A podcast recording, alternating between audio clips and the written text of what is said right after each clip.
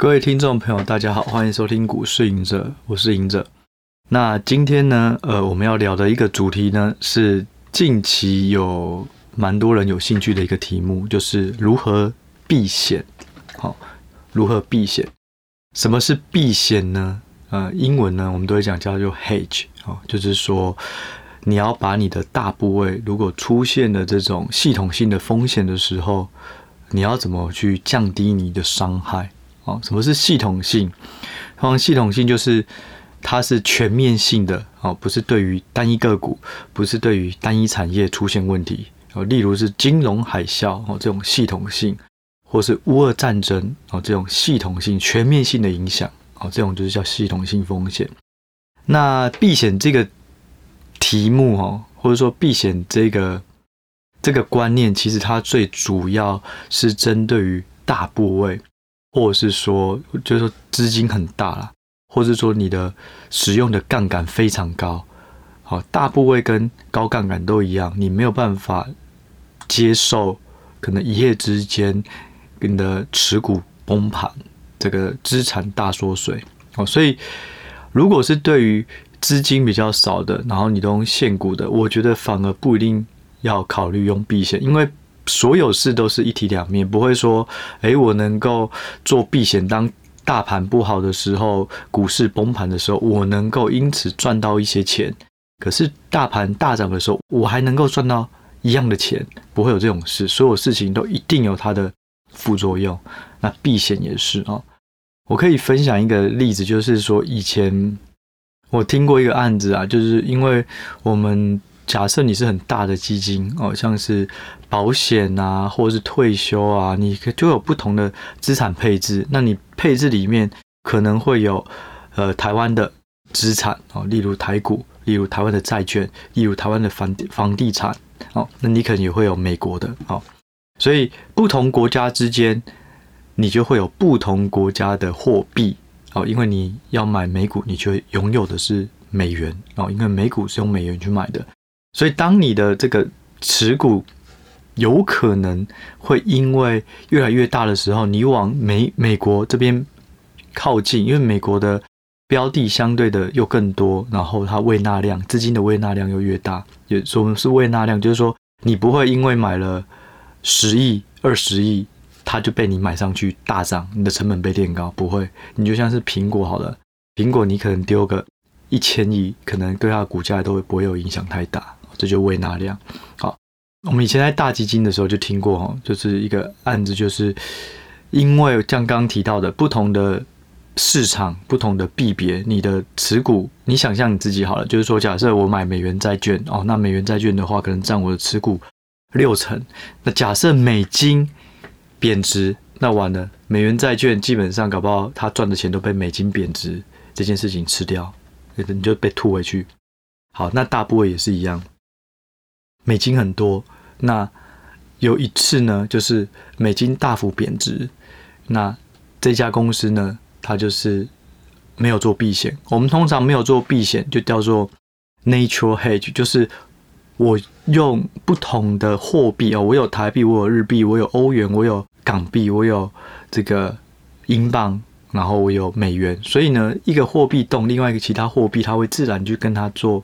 避险。那因为你。其实简单讲啊，natural hedge 的意思就是说，因为我的资产非常分散，所以我自然就会有一种互相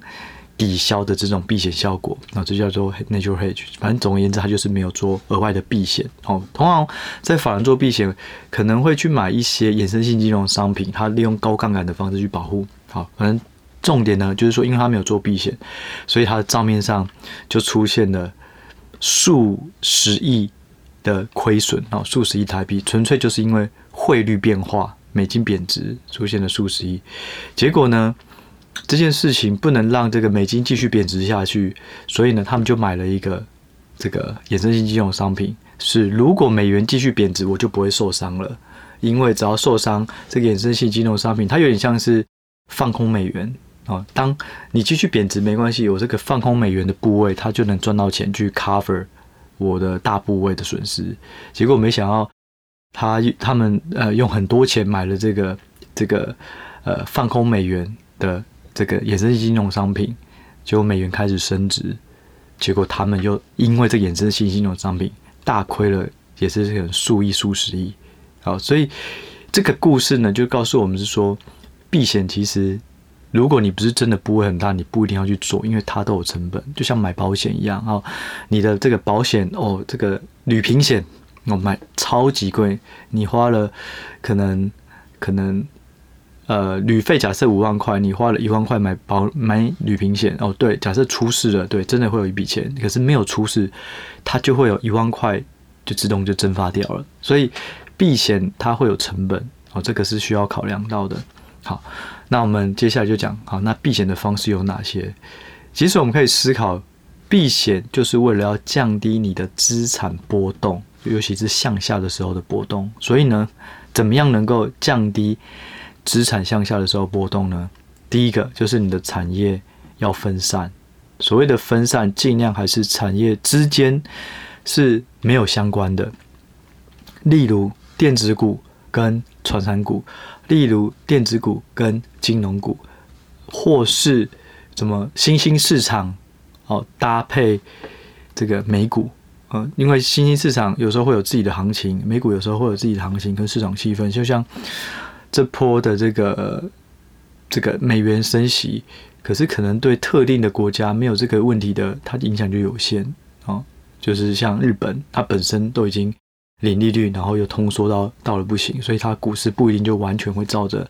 美股去走哦。所以你可以以产业区分，你可以以地理位置哦，就是经济发展程度去区分，然后去买不同的资产互相搭配。也就是当一个系统性风险大环境出现不好的时候，它另外你的部位里面其实有另外一半可能它的影响性是少的。好，这种就是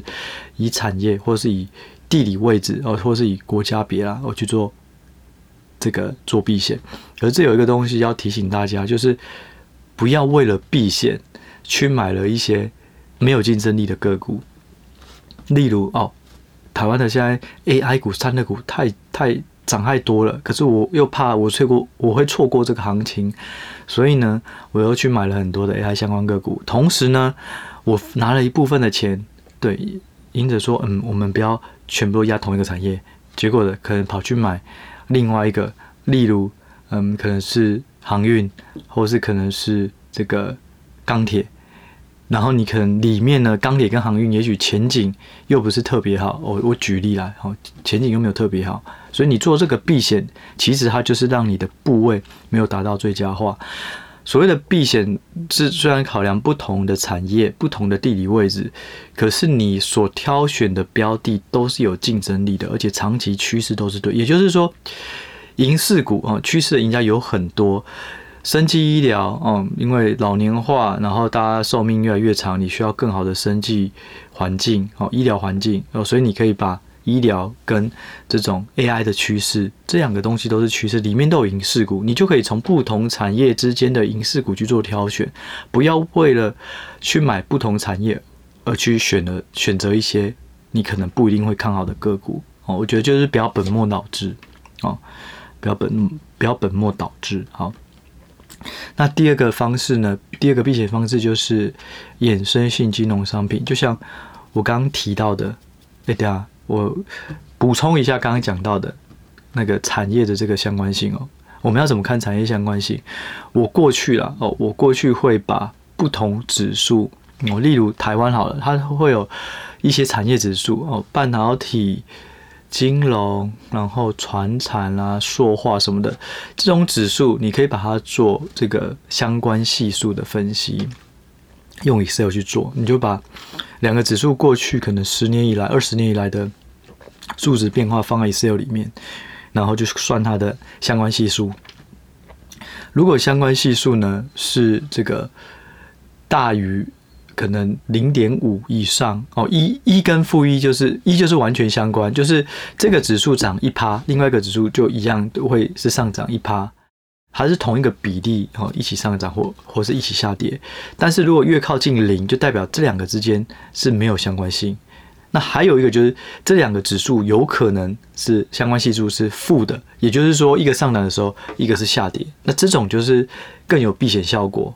哦，一个上涨，然后另外一个会下跌。所以可以用第一个就是你要怎么知道这个产业的相关性，或是不同市场的相关性，你可以做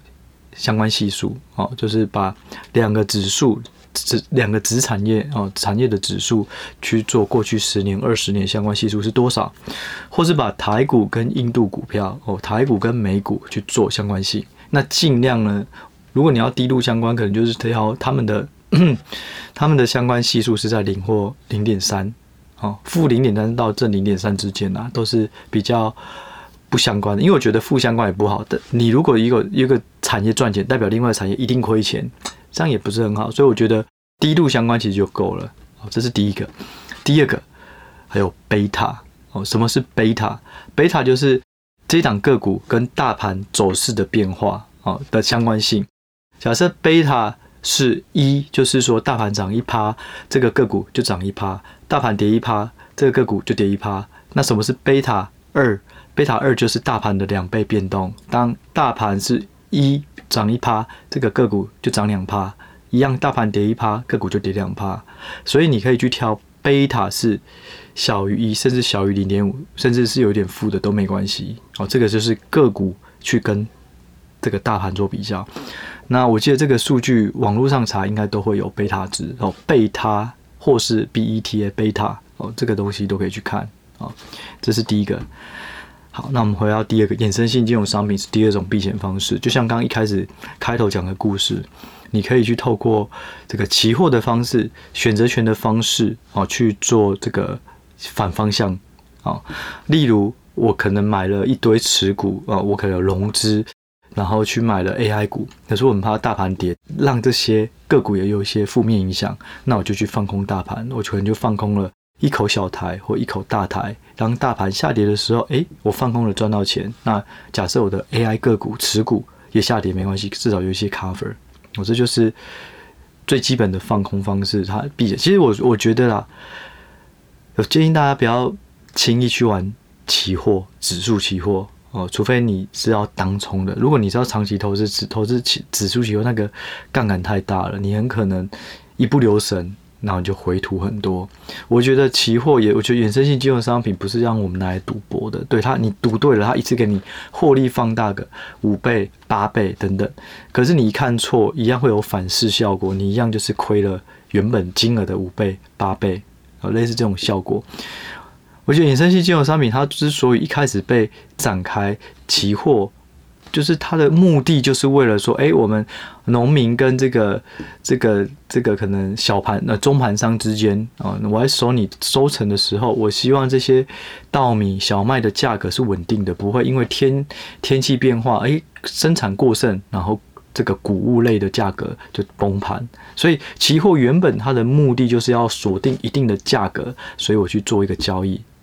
那。我觉得它的出发点用在我们做投资也是如此，我们不是拿来当这种高高度放大杠杆的赌博，而是它能够拿来避险。就像我刚刚讲的，假设你有九成或九十五趴是多头部位，OK，那你可以去。如果你对于大盘你觉得要反转了，可是你又不想要卖掉你的持股，OK，那你就去在大盘这边就做做一些放空，也许就拿五趴的资金放空。因为呢，就以大盘来讲的话，它的杠杆。都会到九倍、八倍到十倍不等，就是看这个大盘的指数位置。好，假设是九倍好了，你拿五趴乘以九，它就约当于你拿五趴就有四十五趴的持股部位。那你的假设一开始你的持股部位一百趴里面，五趴是期货，九十五趴是现股。那五趴的期货因为被期期货本身的杠杆放大变九倍，你就有四十五趴去保护九十五趴，所以它的保护力是有的。但是比较麻烦就是，如果大盘都没有下跌，一路上涨，不好意思，你这个五趴它就会吃掉很多获利，你个股赚到的可能不一定能够 cover，那就是看你的你放了多少的期货部位啦。哦。所以我觉得用小量的方式，为什么要期货？为什么期货要期货要有杠杆？它就是可以以小的一个金额去保护你的大部位，所以不要把期货当你的你的主菜。哦，除非你是做这种高频交易，然后做这种动能型、短进短出，你自己可以控制风险，那 OK。可是如果呢，你是要做一个长头的保护，避险也不是每个时候都要，是你觉得你这样预判整个环境应该高点要到了，可是我不知道什么时候，没关系，我去放空一点点，然后就做个保护。可是如果你都一路看多或是低档，你也不一定 always 都在避险哦，因为它都需要成本。好，好，那第三个方式呢？就是我们刚刚讲到的是股市里面的产业，或者是股市里面的不同的地理位置、市场别哦。第二个是股市里面的大盘的期货。但第三种方式，我们要跳脱一个层次，更以这种俯视的角度去看避险这件事情。如果呢，你不只有股票，你有债券，你有货币，你有房地产，你有比特币，不同的资产类别，它不一定。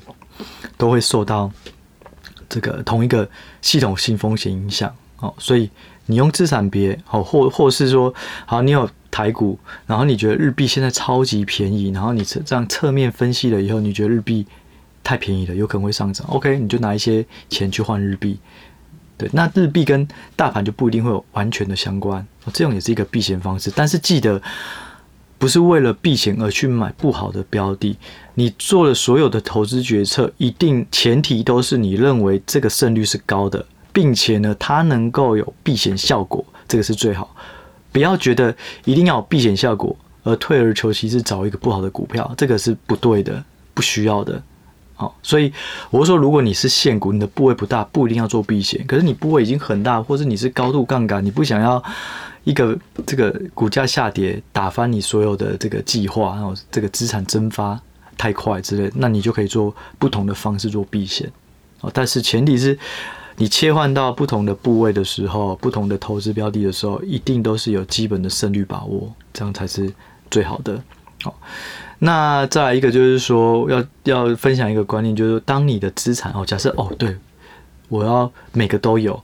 然后我每个都要都要非常的有把握，好，从股票到债券到日元甚至欧元哦，然后再来就是可能比特币、房地产。当你分散越多的时候，其实你的胜率就会下降，因为就像我过去讲的，我的持股只有三到五档的时候，别人有二十档，这三档到五档，我的把握度进出点相对来讲应该会更好，因为我花更多的时间就集中在这里。那资产类别一样，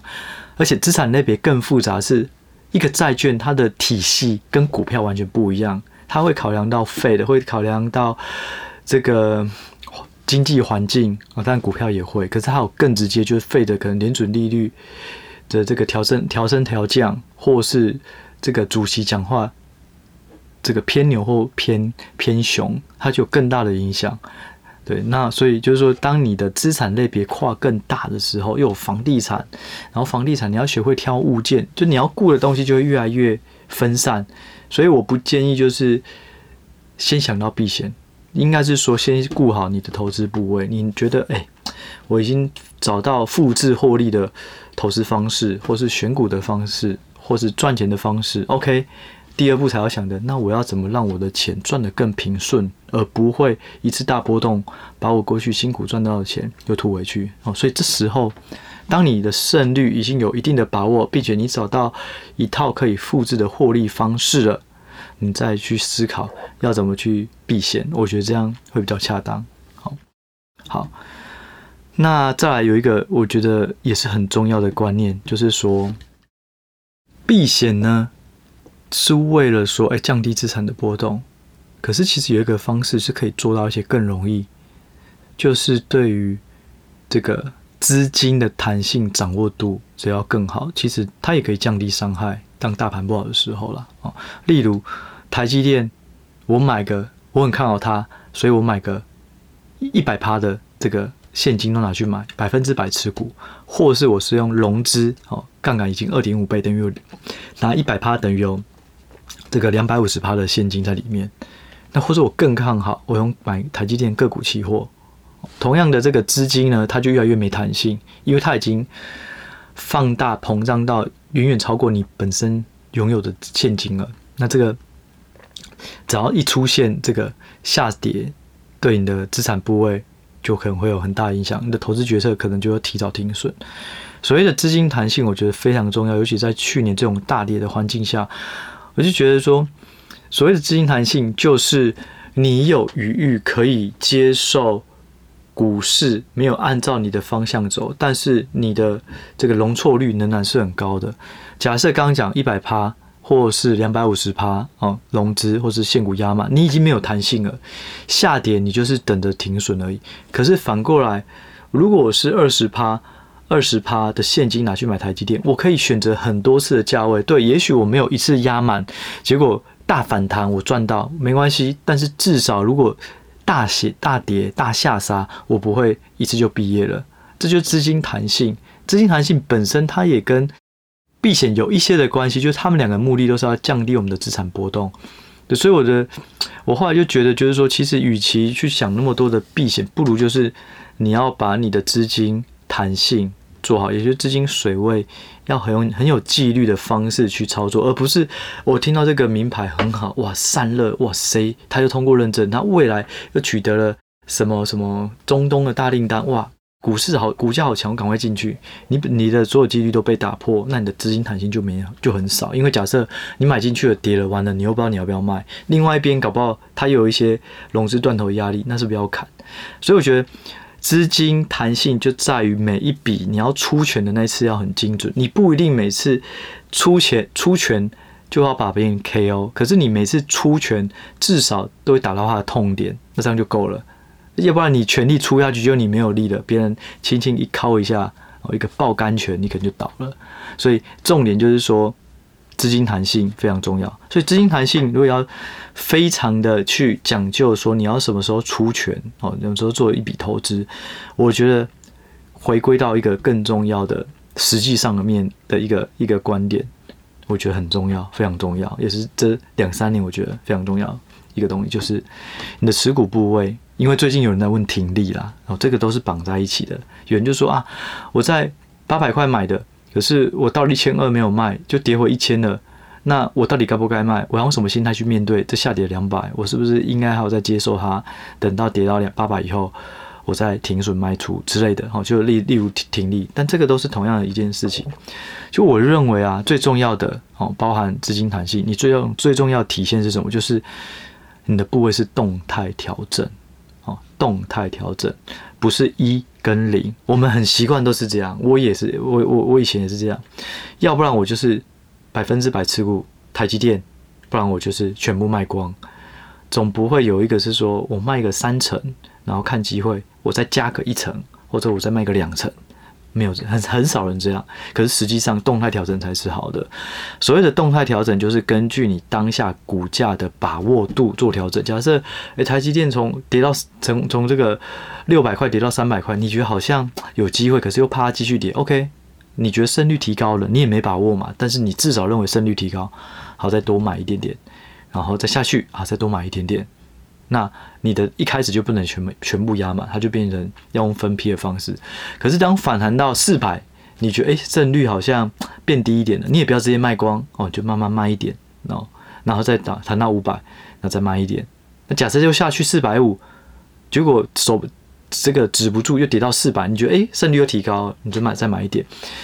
所谓的动态调整就是不是零跟一，它可以是零点卖零点三，卖零点五，卖零点。八，然后再买回零点五，然后你的部位是跟胜率做调整，所以这个前提是什么？就是前提是你的胜率要高，或是你的胜率不能偏差太大。你认为这个必涨就压满，就一直错一直错。所以就是回到为什么要集中持股？因为你集中持股，你才有更多的时间去看这几个个股它的状况，去跟更。更及时的去更新它的近况，那胜率就会比较高。那胜率高，你就搭配现在的状况做动态性的部位调整哦。我觉得这个东西非常的重要，这个东西可能就等于是避险效果了。而且我觉得它最主要是能够非常的安全保护你。可是我觉得安全，我现在还没讲完，因为有时候思绪会跳很快。安全的保护你在大跌的时候呢，不会一次性就被这个扫出市场。好，但是呢。它比较重要，就是因为你必须要对胜率有判断，所以你就要对基本技术筹码多元的角度去掌握个股，要掌握得更明确。那我觉得这个东西它也会比避险还要单纯，因为你本身就一直在做动态的调整。那如果真的看不好了，哦，不要硬持股啊，零点二不用，你就把百分之百哦全部卖掉，就换其他个股就好了。但是记得就是到动态调整，动态调整最大好处就是容错率，容错率的好处就是你能够彻底的执行你的投资策略，不会说啊我很看好利旺哦，结果呢在利旺可能两千的时候买完了结束了没有钱了，完了跌到一千五我更看好了，可是我没有钱了，好，它就是会有容错率。你认为过去的合力水位在哪？这个你要怎么去判断这个胜率？其实它有很多，除了基本技术筹码，你也去可以看本一笔未接，看说诶，它先过去的比较贵的状况是什么时候？那那时候的成长率是多少？你可以搭配预估成长率做判断。诶，现在成长率变更高，就本一笔未接变更低，诶，这个胜率提高了。OK，我加一点。好，除了基本技术筹码以外，你有很多客观的工具可以去参考，你的胜率到底是多少？哦，胜率本来就是这些很主观，可是当你有更多客观的数据工具去佐证这个胜率有可能是提高或降低，我觉得这样就够了。那你的部位也可以做一些调整。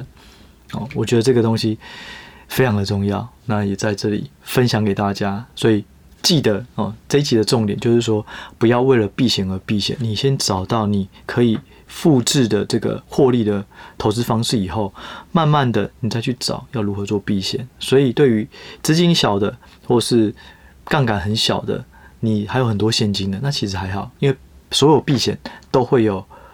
这个成本哦。那第二个就是说，呃，可以去这个从部位的这个动态调整去做避险，那你就要对胜率有把握。要对胜率有把握度，那你就要必须要集中持股，并且更多面向去。那如果你觉得哦这个太复杂，怎么就学那么多？没关系，也许你就是可以买零零五零，你从零零五零去做动态调整哦。这个指数一万七了啊，好了卖一些，指数一万五了哦，再加回来一点点，哦，类似这样，你可以就单一做 ETF 指数也可以做哦。所以有很多东西都还是可以继续去练习。好，那这一集呢，我们就先分享到这里，我们就下一集再见喽，拜拜。